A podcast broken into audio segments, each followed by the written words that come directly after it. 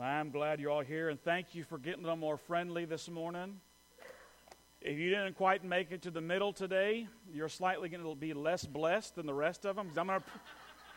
I'm going to preach right here. So sorry, folks, uh, right here, because they, they were a beat. No, you all did good. Thank you. It's good sometimes when um, when there's a few out that we can come and kind of get close and be the family of God. Now, I don't know if uh, all of you realized it. Probably some of you did. Some of you probably could care less. But yesterday uh, was April Fool's Day. You pull some good pranks on people. Some are like, I don't care that it was April Fool's Day. Well, my oldest sure cared it was April Fool's Day. Peyton started out the day uh, with telling us that April Fool's was his third favorite holiday of all the holidays. And I had to tell him, not really a holiday, but okay. And so he decided he was going to pull pranks on his brother all day long. Uh, and so you wouldn't be surprised when our evening ended in tears and yelling and pushing and early to bed. Yeah, that's that is how it ended last night because brother took it a little too seriously, pranking his brother, little brother, all day long. I have no idea where that boy gets that from. I just. Well, y'all know me a little too well, don't you? Yeah, he comes by pretty naturally because I'm, I'm always looking for a good trick or a prank. I, I'm think always thinking of something funny. It was making me think this morning, though, there is something I do occasionally. It's only when a certain occasion arises that a little trick that I play. It's kind of funny for me. I don't know if it's funny for the other person that this happens, but occasionally I find myself in the perfect situation to have a little fun. Every now and again, I will, you know, be in a situation where I've met somebody new, and they don't know anything about me. They don't know I'm a pastor, a minister. They just, you know, just barely met me, and I'm having a conversation with them, and this pers- other person will start talking and saying things that, well, let's just put it, are less than holy. You get me, right? I mean, they'll start talking. They don't know who I am, but they're just kind of a lot of stuff's coming out. I remember back, especially back in the days when I was a volunteer fireman, and I go meet one of the other new guys for the first time, and they had no idea who I was, and they'd be talking all kinds of stuff. And I, when this would happen, I'd always wait for the moment that I knew was coming when these guys in the middle of their vulgarity and language and stories they were telling and stuff, and they would say, And what do you do? And I'd look at them and say, I'm a pastor. Man, it would get quiet fast, right? It was like, oh. And I, then I would say, well, you don't have to answer to me, you got to answer to God. You know, so I'm, you know, I would have a little bit of fun with them, but, you know, it's kind of always, they didn't know who I was. Something kind of similar like that happened actually a few months ago. I was going to get my hair cut. Now, when I go get a haircut, it's like my 20 minutes of being calm. I don't like to have a lot of conversation sitting there in the barber chair. I want 20 minutes of, you know, not really having to do anything and just be quiet calm. But I always end up getting the lady who's got to talk 90 miles an hour and tell me all kinds of stories. It happens every time when I'm just trying to have a 20 minute quiet period. I remember one time, not too far back, there was a lady cutting my hair. She had never cut my hair before, so she introduced herself. I mean, I sat down in that chair and she starts going. I mean, just talking she never took a breath, I don't think. I mean, she was a talker. And I don't know how the conversation got to it, but at some point she started talking about churches. And it went something like this. She was just talking so fast. She was going, Well, I remember where I grew up. My grandma used to always take me to church. And, you know, she was just going, she was starting to tell me about her grandma's church that she went to. And, and she liked it. And she liked singing the songs. And she liked vacation Bible school. But then she got older and she stopped going to church. And she was doing this. And, and then she was telling me, she goes, I got I moved here and I don't know. I've thought about getting back into a church and I don't know if there's any good churches around here and maybe I've heard about this and all this stuff. She goes, But I tell you where I won't go. Any one of those Baptist churches. They're crazy. I'm dead serious. She says this. She goes, A friend of mine, a girlfriend of mine, she went to a Baptist church and she wore sandals and they said something bad to her. And that, those Baptist people, they just judge you. And they just, yeah, I'm, I'm, she is all going off on Baptists. And then she even goes, and really, with those Southern Baptists, they're the worst. I kid you not. I kid you not. And she's just going, and she goes, and, and you in the church, and they just act like they're so good, but I know what they do when they're outside the church. I mean, she's, and about this time I'm praying to God, don't let her ask the question, don't let her ask the question, don't let her ask the question. You know, and then it comes. Like, I guess her mouth gets tired of flapping, you know, and she says, So what do you do for a living? I'm like, I work on the railroad. You know, I'm like, no, I mean, God said, you know, don't be ashamed. I said, man, I, I looked at her I said real proudly, I'm a pastor of a local Southern Baptist church. Uh, that was a really quiet haircut the rest of the way. I kept pulling long hairs out, you know, over the next couple weeks. I don't think she'd. I'm, I tell you, I actually invited her to church afterward and gave her my business card. She's not shown up yet, by the way. Uh, but, you know, one of those, hmm. I tell that because, um, not because I like playing little tricks on people, but that attitude, that kind of thought about, and not always about Baptist churches, but kind of churches in general, about what the people are like, I hear that stuff all the time. And again, especially before they know who I am. Sometimes they know I'm pastor, they won't say anything bad about the church. But I've had those conversations before with people. And I've heard it so many times from people saying, well, you know, I grew up in church or I was around church. You know, we live in a place where there's so few people who've never been exposed to church. I mean, almost, almost everybody has walked into a church at some point or another, or at least heard the message Jesus Christ. We're not living in a fully unreached people group who don't know what Jesus, who Jesus was and is. I mean, they've heard it. Most people you encounter probably been into a church at one time in their life. But I'll talk to a lot of people who are not following Christ in action, at least. They may say, I'm a Christian, but it's in name only. And I, see, I mean, a lot of people who they want nothing to do with church. And one of the comments I hear most of the time, I think above all else, from people who are in that kind of situation, say, I don't want to be in church, or I used to go, but I don't now, is uh, some kind of comment about hypocrisy in the church. Now, not, that's not a good excuse to stay away from church. I mean, coming to church or not going to church has, is not, shouldn't be about the people that are there. You shouldn't show up because your best friends are there, and you shouldn't stay away because there's people who've done bad things in church. Every church has people that sin. I mean, we're living examples of that, right? That's, so the people inside the church is not why we come to church. We come because of God. We come to worship God. We come to grow in God. But a lot of people don't see it that way. I hear story after story of, well, I was in the church and I was treated this way, or my family was treated this way, we were, uh, the, the comment of we were judged is something I hear a lot. And then they're always followed up with, but I, I've seen how those people act, and I, I've heard them talk about, I see how those people fight. Oh, I saw this person out at, you know, this place that they shouldn't have been in. I hear those things. Whether it's a valid excuse or not, there's a handful of people, a large number of people who won't go into a church today, who won't enjoy the blessings of the body of Christ, whether it's Baptist, Methodist, Lutheran, non denominational, I don't care what, they won't go into the church because of what they feel is the hypocrisy that's there. That we say one thing and we do another. That we judge those on the outside of the church way before ever looking inwardly. Well, I'm sorry that a lot of people feel that way. But if we're going to stop this morning, we're going to be the church, and we're going to talk about how to be a healthy family so it can be a growing family, we have to consider these things. We have to take a moment, stop, and go, do they have anything valid in what they're saying? Uh, is there any reasons we have given them to say, look at those hypocrites? Look at those judges. So this morning, as we get into our passage, as we continue on through this study of 1 Corinthians, we're going to be dealing with this. We're going to be dealing with handling hypocrisy. We're going to be dealing with a time that Paul addressed the church about a situation. We'll look at the situation in just a moment. They dealt with a situation where the church was unwilling to address the situation on the inside, and what it was doing, it was hurting them on the outside. It was killing their testimony and their witness with other people because they were refusing to handle a very obvious sinful situation inside the church.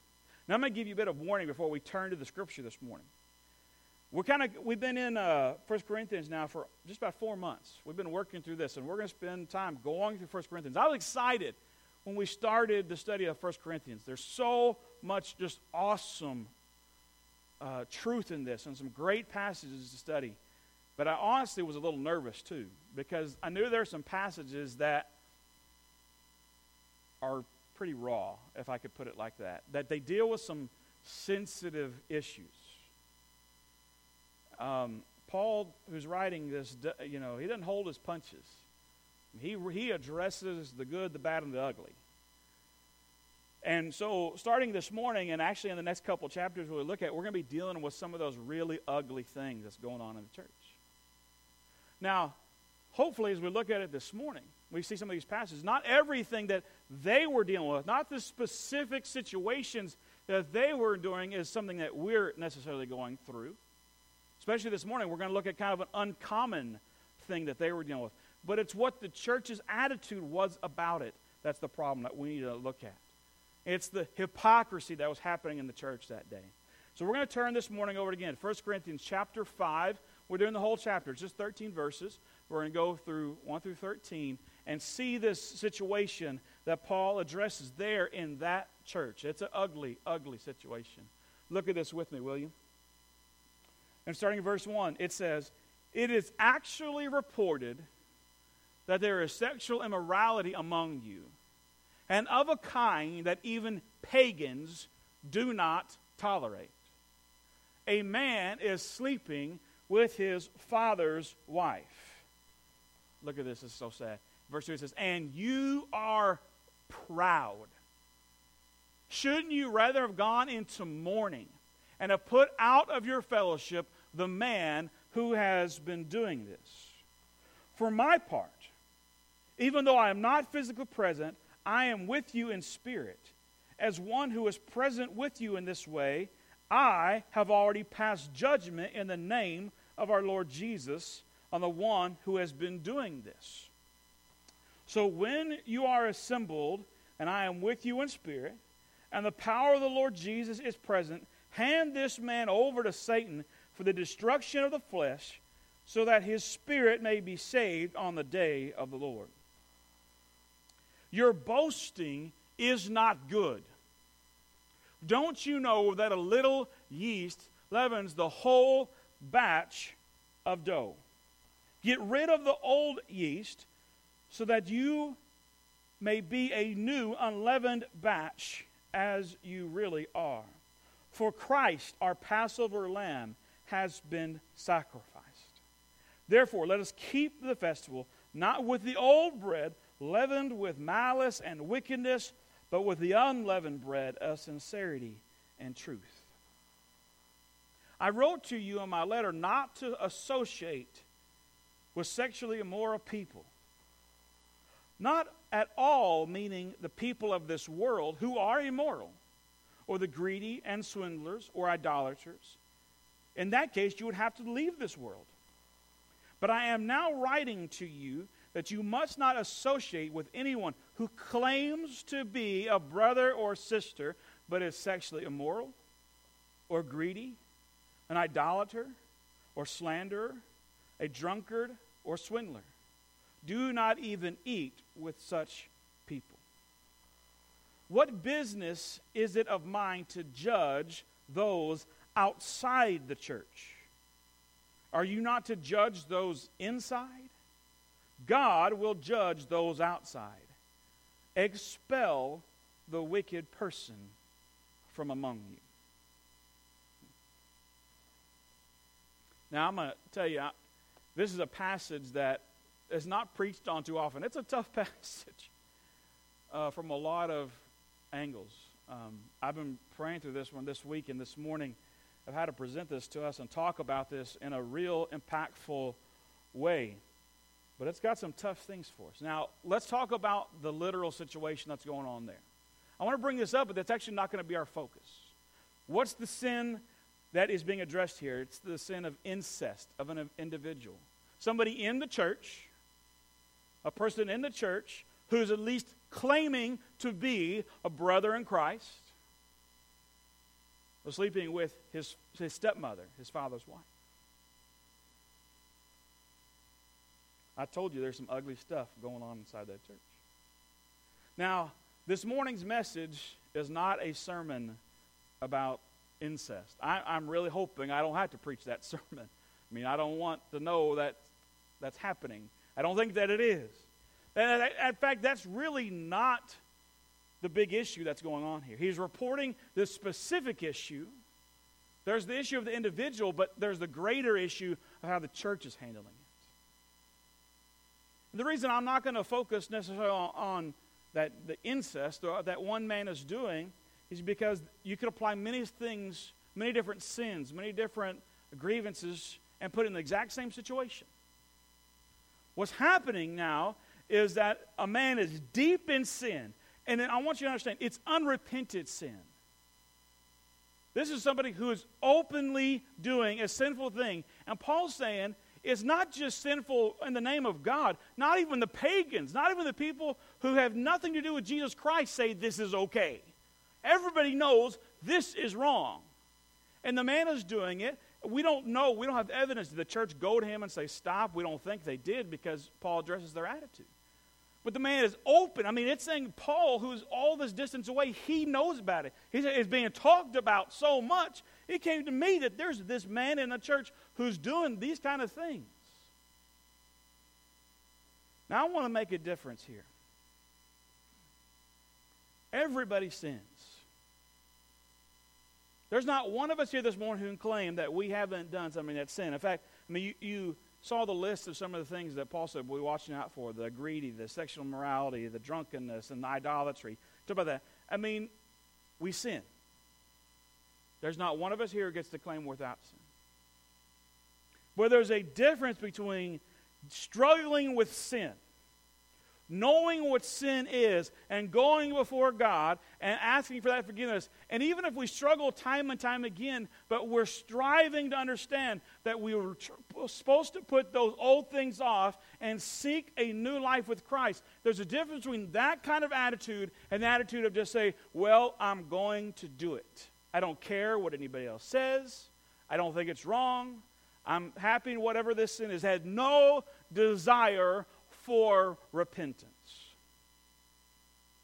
Friends, actually, that's a sign of somebody who doesn't know the truth of the salvation of Jesus Christ. One of the marks of your life and mine, if you are saved, is that when you sin, when you do wrong, you know it. That's the Holy Spirit in us who is a convictor, Scripture tells us. That when I sin, when I mess up, when I fall short, it hit me right here. I'm not standing up and saying, Look, I'm so happy about my sin. You can't tell me what to do. The fact that there is pain over a sin, that there is a desire to, I want to stop doing that, speaks to that God is in my heart.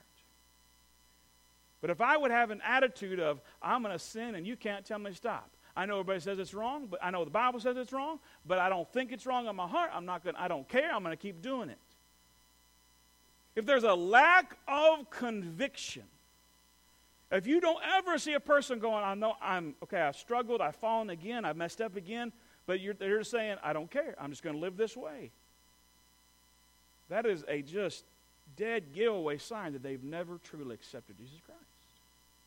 So here you got this poser inside the church. In fact, even Paul says, you want to deal handle very carefully these people who claim to be the brothers or sisters inside the congregation. And so this guy is here, he's doing this terrible, ugly, ugly thing. He's not repentant of it all. He's doing that thing that even the pagans say you shouldn't do that, but he's just all out. I don't care. I don't care who knows about it. I'm going to do it. I'm going to publicly fine. I'm all right. And that's sad enough. I hate to know that there was somebody in that church doing that. But what's worse, folks, and what's really, well, I mean, not worse, that's pretty bad, but what we need to understand what I want us to look at is the heart and the attitude of the church in this situation. What was their attitude towards this man who was doing this terrible thing? Paul said, You are proud. He said, This guy's doing all this stuff, and you, church, you're proud. It doesn't mean the church is walking around going, Yeah, yeah, we got a guy in our church who does that. You know, like, hey, we're the cool church because we allow this to happen. That's not the kind of pride he's talking about. It's the pride that we've been preaching about going, as we go through the passage, this pride of, I'm saved, so it doesn't really matter what I do. Like the, the Christian retirement plan we talked about a couple weeks back, this idea that I've got Jesus, I'm going to heaven, uh, let's not rock the boat, we're good, let's not deal with any situation, let's, we're fine. It's all handled. The pride, the pride in the heart that says, I don't need to handle this situation. They were proud. Um, this past week, this past Thursday, some of us in here actually saw an example of this. Um, I, I was telling you, we were going to, uh, on Thursday night, this past Thursday night, we had an event that I promoted for several weeks. David Ruben from Israel came and spoke. And I told you beforehand, and very clear, this is a Jewish man who's not a believer in Jesus. He's heard about Jesus, he's all this stuff. But he, he's giving his perspective of Israel. And we kind of all went into it knowing. Now, there, I saw maybe uh, a half dozen of you guys there Thursday evening. And it was interesting. We, heard, we learned about some of the terrorism that's happening there, the effects on the children, all these kind of things. But as expected, which I knew would happen, he, he was asked about, what do you think about Jesus? And that's fine. You should be able to go to ask somebody, what do you think? You know, what do you think about Jesus? What, do you, what have you done with them? It's okay to ask somebody like that. Not a problem at all. And his response was very interesting. This is a person, again, he knows about Jesus. He knows a lot of the New Testament. He's been in tons of churches. He's heard the message before. He's been preached to before. He knows who Jesus is. And his response was this Eh, it'll all work out. If Jesus is the Messiah, eh, great. We'll all be worshiping Jesus. If somebody else is the Messiah, we'll be worshiping that. That's what it was. And I'm going to tell you, friends, having gone to Israel, having met a lot of other Jewish people over there, that's a very common attitude. Eh, it'll be okay. God loves me. It'll all work out. I don't need to really get in a fuss over it. Whatever God decides to do, that's it. And to tr- tell you the truth, that is a form of pride, friends. That's a form of pride right there. That God would never allow something bad to happen if I don't do His will. And He gave us the Messiah. And He pointed all the signs to it so we could receive Him and said, You got this chance, you have this opportunity, you have this life to deal with Jesus Christ. It's not a, hey, let's see how it works out kind of a situation. That is a prideful heart. And it saddened me. And friends, that's not the only time I've seen that. I've, that is a common, common idea. Eh, it'll be okay. I'm talking about just people from Israel, Jews. I'm talking about uh, uh, people from America, from where, where, we live. You know, a lot of people won't go to church today because they have that attitude. Nah, it'll work out. I'm good enough. God wouldn't let anything bad happen to me. He'll just, he'll just take care of that salvation thing. If, if they'll even say, if there's heaven, I'm sure I get to be there a loving God, there would never be hell. Uh, a loving God, He would never do any of these other things. It's all, it'll all be good. That's a prideful attitude. And what Paul is saying, this church is saying, you've kind of got the same attitude. You got this pride that says, eh, what's the big deal? Who cares? We're saved. Uh, you know, we're in the church.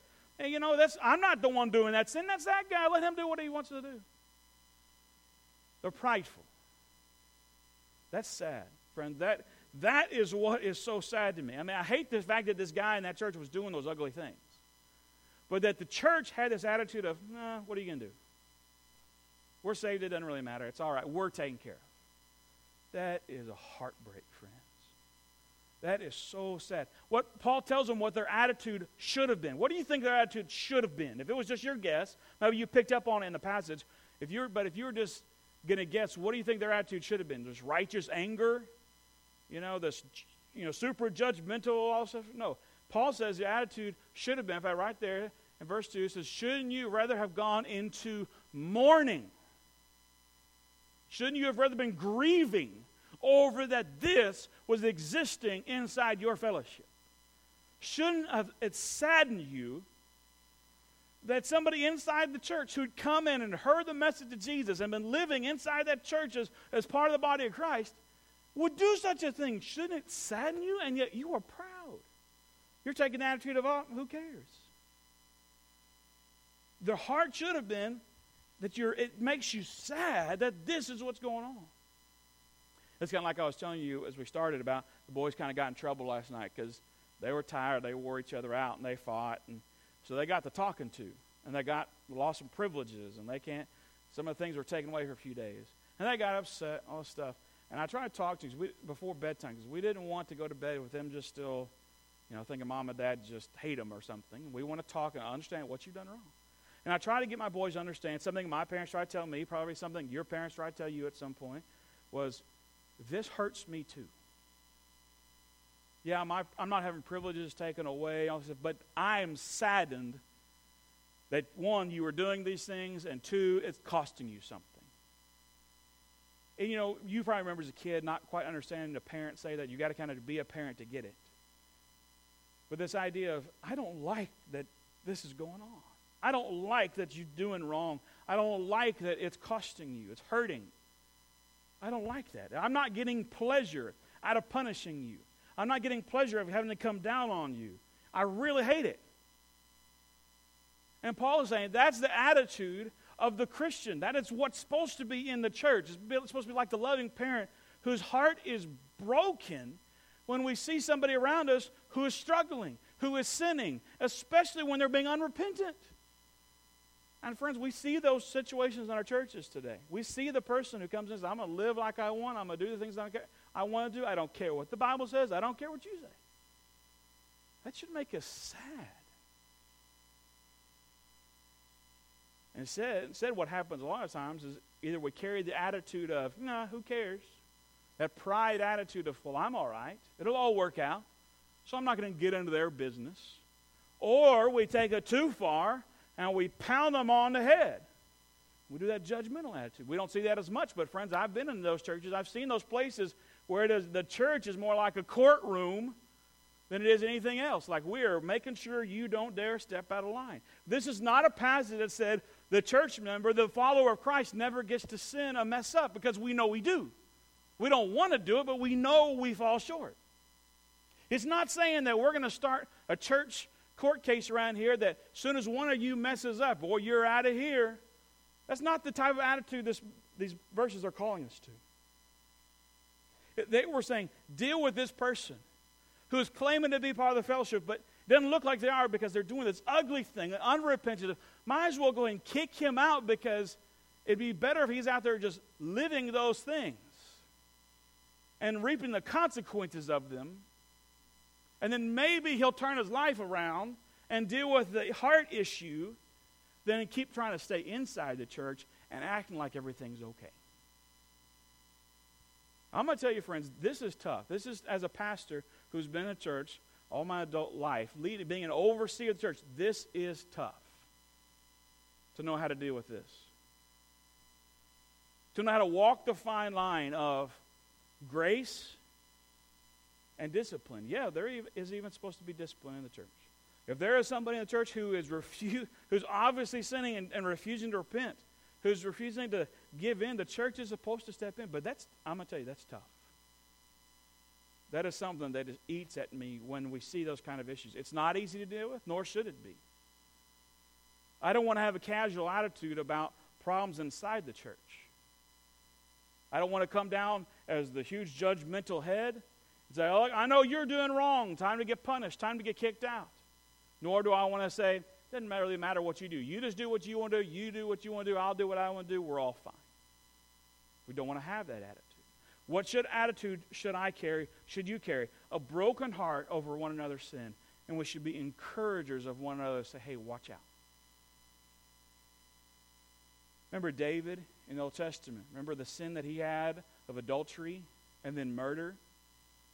I mean, King David, one of the greats of the Bible, and just, I mean, a, a, father of faith for the nation. I mean, just something we look at all the time. Such a huge example. The guy who would to cheat, who would, you know, take another man's wife and then have him killed. And, I mean, just pretty ugly stuff, right?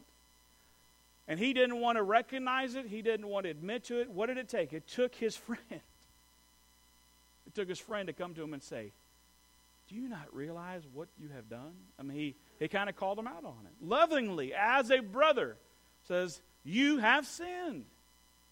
And that's what got his attention. Friends, what this passage is trying to show is that we need to have the attitude where, one, we're heartbroken over one another's sins. We're not casual about it, we're not judgmental over it, but we're heartbroken. But we as a church, one of the reasons we should come together as a church is you should have the right to go to that brother or sister, that friend who sits next to you and say, In love, I got to talk to you about something. I got to tell you something. If John came to me over here and said, Greg, I'm seeing something in you, and I'm, I'm, I'm got to tell you this. So he's my brother. We work together. We spend time together. I know he loves me. He's shown it by action, not just word. He could say something to me. I know he's not coming to judge me. He's coming to say, hey, I'm giving you a warning as a brother in Christ. Maybe something you're not seeing. You need to deal with this. And I'd, as painful as it be, I'd need to hear that. And I could do the same to him. And I could, with many of others of you here, it's the same situation. We should be able to go to one another and say, Friend, I love you, I love you, but I'm seeing something. Let's go to God's Word about this. Let's pray together about it. Not coming in a judgmental attitude. But, friends, we're also so afraid. We're so afraid to go to someone else inside the church, to go to another person inside the faith and say, I'm seeing a problem. I mean, honestly, think about this. When's the last time you were bold enough to do that? In a loving heart, not in a judgmental, not, but in a, my heart is broken for what I'm saying. I'm coming for your good. I'm coming to talk with you. I'm coming to pray with you. I'm coming to be with you. Here's something I see. When's the last time that happened? I hope it happen, has to happen a lot, but if you're in the church, if you're a follower of Christ, it is going to happen some. It should happen some. That's what Paul was trying to get across to the church. He uses that example of the leaven, the yeast, right? He's saying even a little bit of yeast will infect the whole thing. That the, the yeast in the, in the Bible was always representative of sin, of corruption. Is that even a little bit causes the whole thing? It, it works throughout the whole dough. Saying, friends, as a church, we have to be vigilant, not judgmental, not ready to kick people out of the first sign, but to deal with sin because it causes problems. A little bit of unchecked sin grows throughout the whole batch and cause problems. So that's, that's the internal problem that's going on with that church. But there's another part. Because I want you to, see here's what happens. It happened in this church. It can happen in this church. This church can happen in many other places. They were refusing to deal with sin. They had an obvious case of sin right for them. They were saying, who cares? They weren't dealing with it. So what were they doing instead? Paul alludes to it. It's a whole lot easier to judge those on the outside. You know what the Bible's telling us here? We should be tougher on our own brothers and sisters than we should be on the people on the outside of the church. And that's true, friends. We, that doesn't mean that we stop calling sin sin.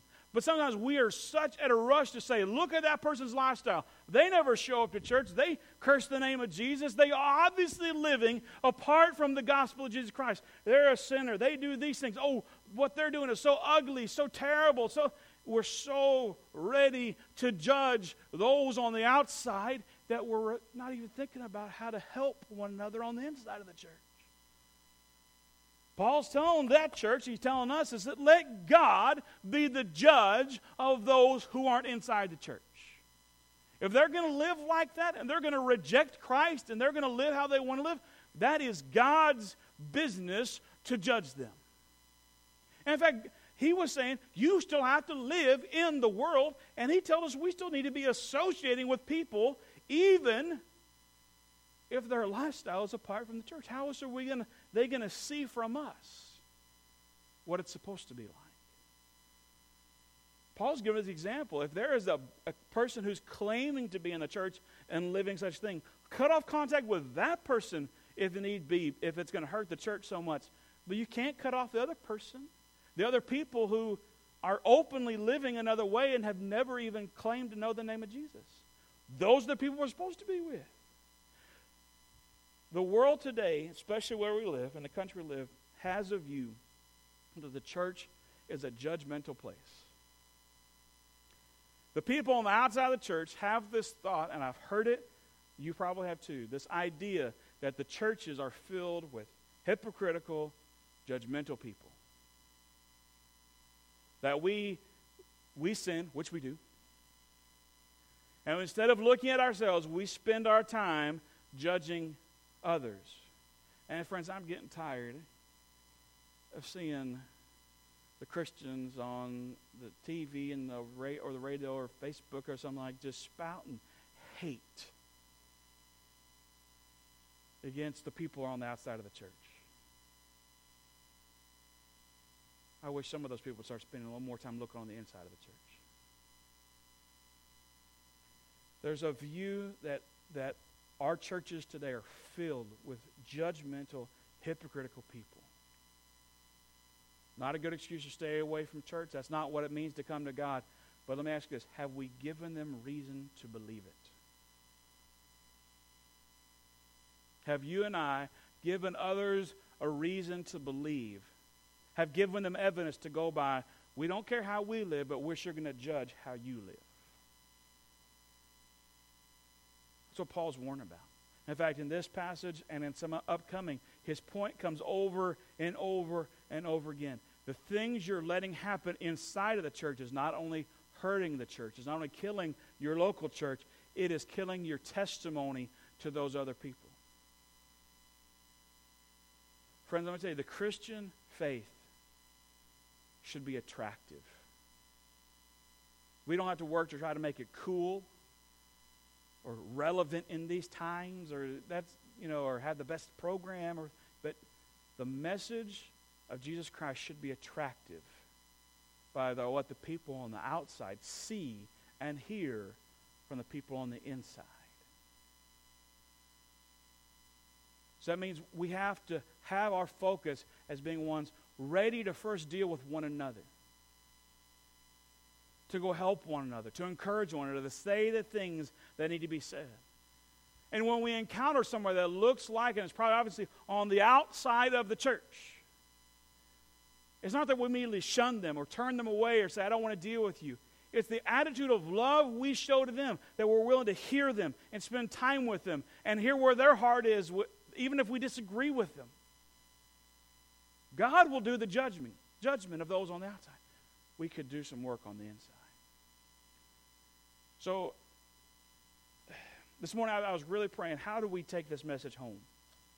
Man, it's important to hear, but how do we take it home? I don't want you to say, hmm, that was kind of interesting. You know, but just move on to my next thing. How do we take this home? Let me start it like this. I welcome any one of you.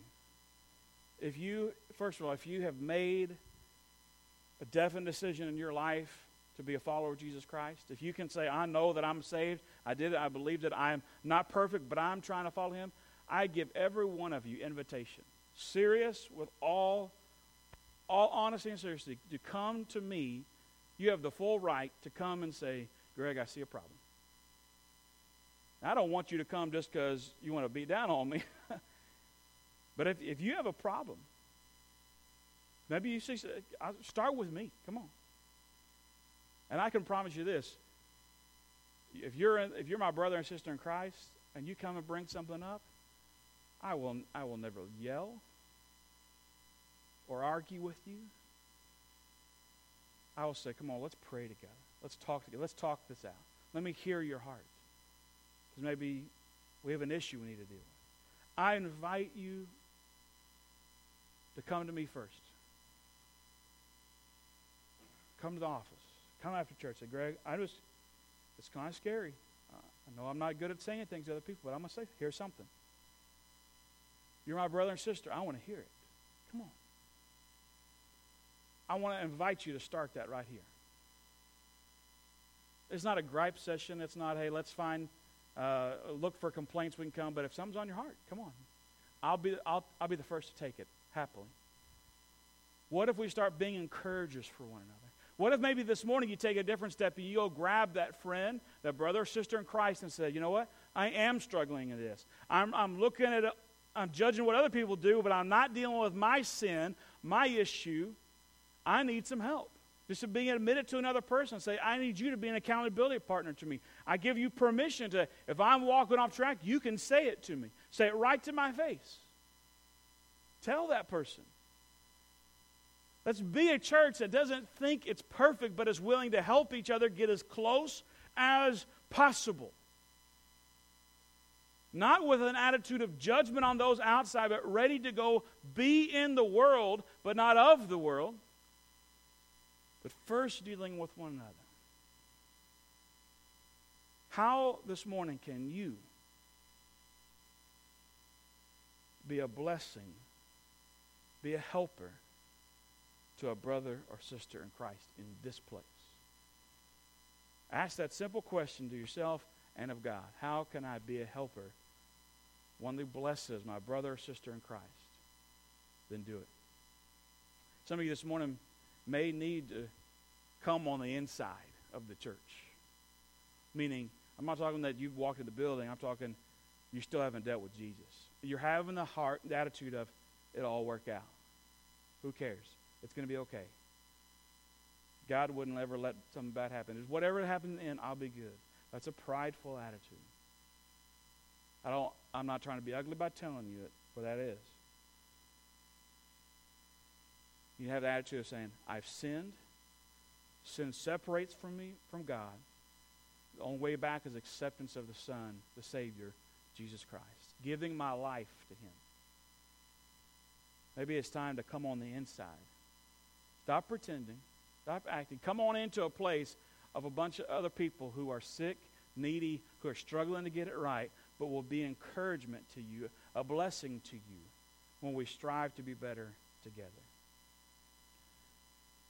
The way we deal with hypocrisy, which is where we started all of these things this morning, handle the hypocrisy people think of us, and sometimes is justified, is start being the church to one another, being a blessing to another person. Don't leave today till you know how you're going to be a blessing to someone else. Let's go before the Lord in prayer this morning. Gracious Father, we come to you. We thank you that you've given us this time and this opportunity. God, forgive us for the ways which we have lived and may have given the pre- impression on the outside to other people, to people who are not, uh, not in Christ, that we are judgmental or hypocritical. God, forgive us those ways. God, give us, help us mourn and grieve over those sins that we have allowed inside our own lives, inside our church. Sins that we have said, it's not a big deal. Things that we have brought in and said, it's okay. It'll just be taken care of. God, and we were in this situation of a sin that became very public.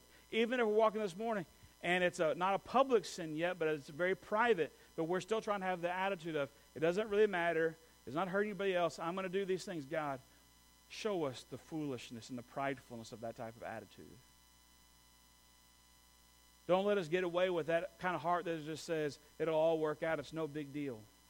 My sins won't catch up with me. God, give us grief and mourning over those sins that we have allowed in.